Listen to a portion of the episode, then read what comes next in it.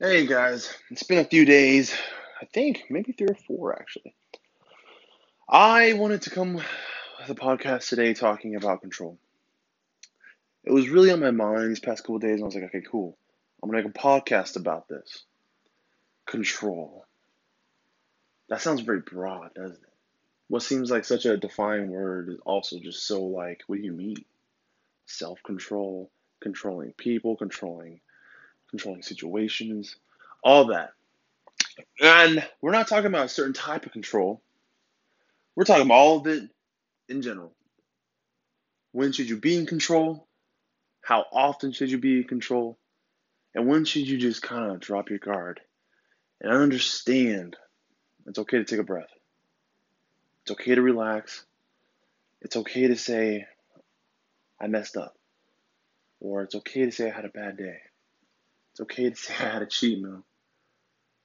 It's okay to say, man, I want to cry. Understand that having control of yourself and the situation every minute of the day is going to drain, drain, sorry, your mental capacity to a T.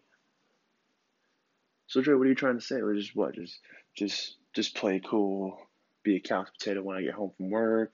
What? No. There are ways to do things sometimes and give your mind a break. Whether put in music, whether it be talking, listening to a podcast, hey, playing games, or um, doing something that really just kind of helps relieve that control. Jay, it sounds like you're talking about just stress and anxiety. Well, what, what, what, can, what really causes stress and anxiety? Ah, another broad fucking answer part of that is how, trying to have control over every minute of every day. Having control of certain situations is hard enough, and people who desire control over others every day is the worst. Desiring control above all else is weak. Controlling someone is like a dictatorship. A dictatorship is weak. There can be leaders and there can be dictators. There can be followers, and there can be teammates. Understand something.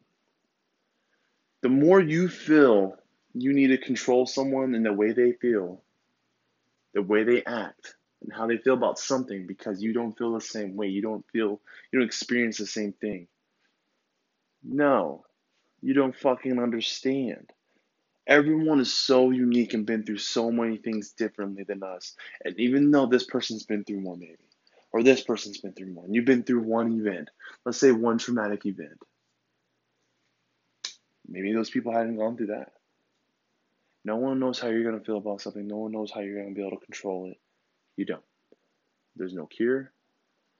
All there is is substitutes. All there is is leaning on it and making sure you don't feel like you're exploding.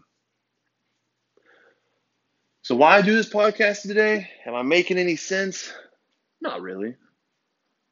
It's to talk about asshole people also who believe they need to control.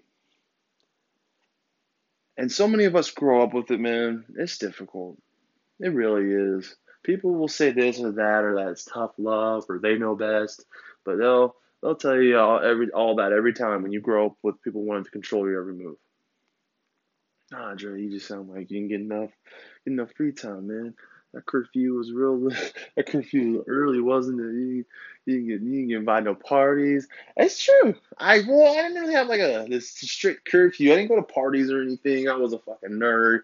I wanted to take control in the fact that I am an introvert and I didn't have to deal with people. So necessarily, oh, actually, back then I was really horrible with people. It wasn't like now, where it's not so bad for me to try to strike up a conversation. Because I'm trying to evolve, man. I love rooting for others now. I love listening. I used to, my main problem was controlling conversations, knowing where they were going to go, how they would end, and how to start. Because uh, it was one of the three I wanted to talk to this person for a long time, quick in and out, didn't want to talk to them all. And that's not, that's not, still not very good.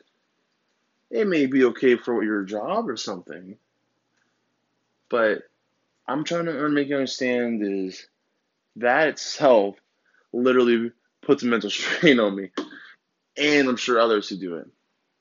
Sometimes I just need to sit back and write it out. Or if I don't feel like talking, I just tell them. It's you can be polite and let someone know how you're feeling. Let someone know how your mind's working. Hey man, I've had a long day. I just don't feel like conversating too much. I'm gonna chill and relax, put my music in and work out. Or I'm gonna do this or that. But I'm not gonna talk too much longer. I know this podcast has seemed all over the place.